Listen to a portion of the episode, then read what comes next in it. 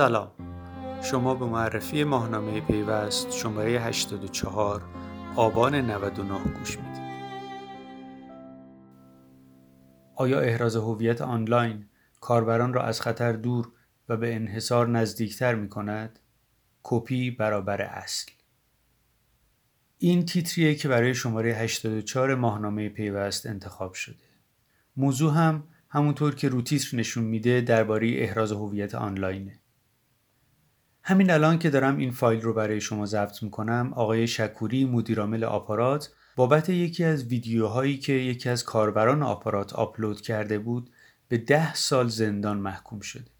البته این حکم بدوی اولیه است و ممکنه توی دادگاه تجدید نظر تغییر بکنه اما تفاوتی توی اصل موضوع ایجاد نمی‌کنه. اینکه دادگستری و به صورت کلی قوه قضاییه میگه کاربران پلتفرم های آنلاین و اون کسانی که چیزی به اشتراک می‌ذارن روی این پلتفرم ها باید احراز هویت بشن و اگر احراز هویت نشن صاحبان پلتفرم هایی مثل آپارات، دیوار، شیپور، شنوتو یا جاهای شبیه اینها اگر جرمی رخ داده باشه معاونت در جرم دارن.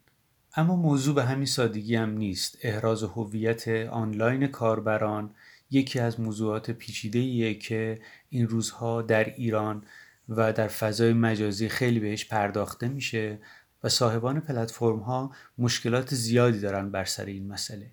پرونده این شماره پیوست به همین موضوع اختصاص پیدا کرده.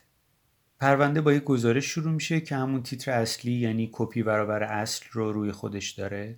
و به موضوع سند نظام هویت معتبر در فضای مجازی کشور به عنوان یک سند بالادستی توی این حوزه می‌پردازه. این سندیه که شورای عالی فضای مجازی تصویب کرده و خب اجراش به نظر می‌رسه که الزامی باشه. بعد از اون آقای باقری اصل دبیر شورای اجرایی فناوری اطلاعات یه گفتگو داشتن با ما گفتگوی نسبتا کوتاهیه که ایشون معتقدن باید کمترین دخالت در نظام های کسب و کاری صورت بگیره.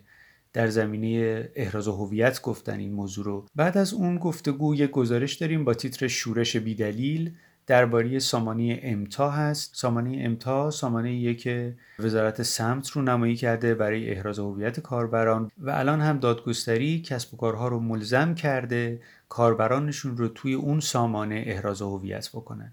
یعنی عملا استفاده از امتا اجباریه. تو این گزارش بررسی شده که حالا مشکلات امتا چیه و چرا کسب و کارها خیلی اقبال نشون نمیدن به استفاده از امتا. در ادامه هم اتفاقا یک گفتگو داریم با مدیر سامانه امتا آقای صدرالدین نوردینی. یه گفتگوی نسبتا مفصل داشتن با ما و از سامانهشون دفاع کردن و گفتن که کسب و کارها به وعده های خودشون برای حضور در امتا عمل نکردن و حتی حاضر نشدن این سامانه رو تست بکنن.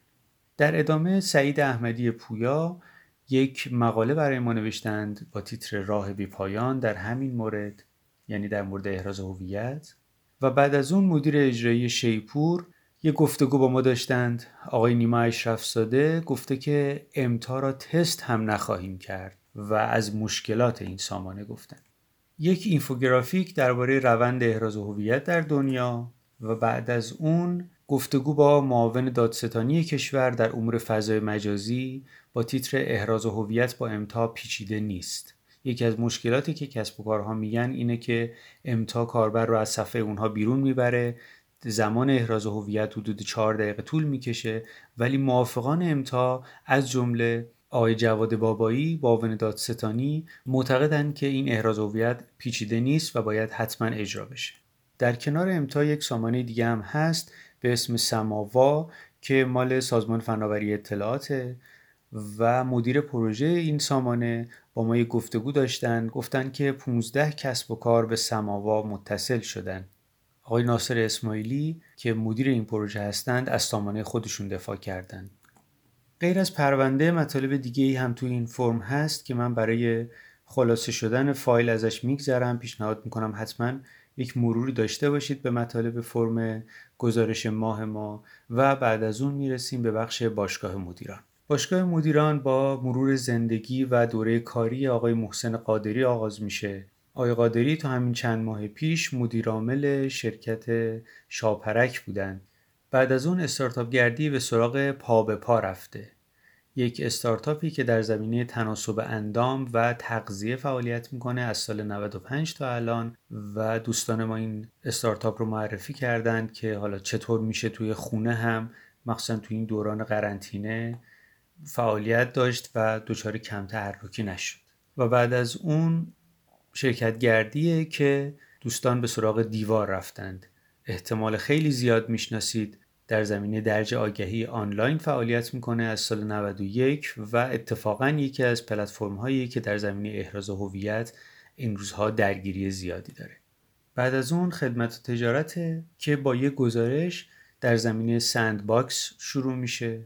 sandbox یک محیط آزمون برای کسب و کار هاست که می‌تونه مشکلات اونها رو نشون بده و احتمالا اندکی از دغدغه های مدیران ارشد کشور رو هم در زمینه استارتاپ ها و فعالیت های جدید کم بکنه. در ادامه هم یک گزارش دیگه داریم در زمینه با sandbox و اینکه sandbox بورس و بانک مرکزی از سایر sandbox ها پیشروتر هستند. تیترش هست بازیگران فینتک روی زمین شنی.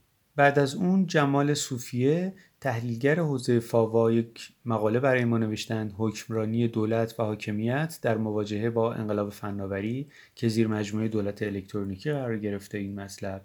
و بعد به موضوع تحول در نظام پرداخت کشور که یکی از برنامه های بانک مرکزی پرداخته شده یکی کارمزد هاست که موضوع خیلی قدیمی تو حوزه پرداخت الکترونیکی بعدی کارت اعتباریه که متاسفانه هنوز حل نشده و در نهایت کیف پول الکترونیکی که اون هم با سالهاست پیش هستیم و به نتیجه نرسیده.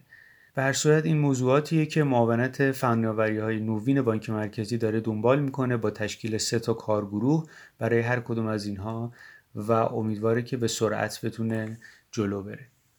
آخرین مطلب این فرم هم درباره تحول دیجیتالی در صنعت بانکداری سوئد هست. تغییری در سرزمین های شمالی. بعد از اون به فرم حقوق فناوری می‌رسیم. مطلب اول این فرم یک موضوع جنجالی رو انتخاب کرده دستمایه گزارش کرده مصطفی مسجدی آرانی. درباره موضوع اتهام تجاوز جنسی یا آزار جنسی که این روزها در فضای مجازی خیلی زیاد شده. بحثی متول درباره دادگاه های توییتری متهمان تجاوز جنسی که موضوع متداول چند ماه اخیر فضای مجازی فارسی بوده است. قدرت بی قدرتان و مطلب دوم فرم حقوق هم قسمت دوم اون سلسله مطلبیه که حسام ایپکچی درباره قراردادهای نرم افزاری می نویسه همه آنچه که باید درباره قرارداد نرم افزارها بدانیم. بعد فرم راه حل شروع میشه. فرم راه حل مثل همیشه با میز کار درباره آسان کردن گفتگوهای سخت مصطفی لطفی مطلب نوشته. هزار قناری خاموش در گلوی من تیتر این گزارشه. و بعد از اون امید اعظمی چند تا محصول آنر رو معرفی کرده. ایربادز، گوشی و ساعت هوشمند آنر. داستانهای یک خانواده پر افتخار. در انتها مثل همیشه فرم جهانه که با یک اینفوگرافیک شروع میشه. در هر دقیقه چه اتفاقی در دنیای اینترنت رخ می‌دهد. چیز جذابیه. که حالا چند تا کاربر داشتن پلتفرم ها چند تا محتوا به اشتراک گذاشته شده چند دقیقه صرف این پلتفرم ها شده و چیزهای شبیه این.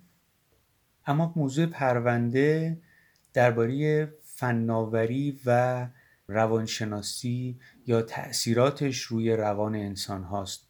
فناوری یا دوست افسردگی است یا دشمن آن؟ بازی با سگ سیاه.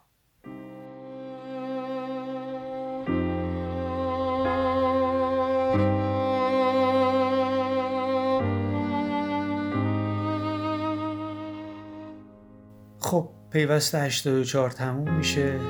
خیلی مواظب خودتون باشید. حتما از ماسک استفاده کنید تا می‌تونید ترددها رو کم بکنید. و امیدوارم که سلامت باشید تا ماه آینده. خدا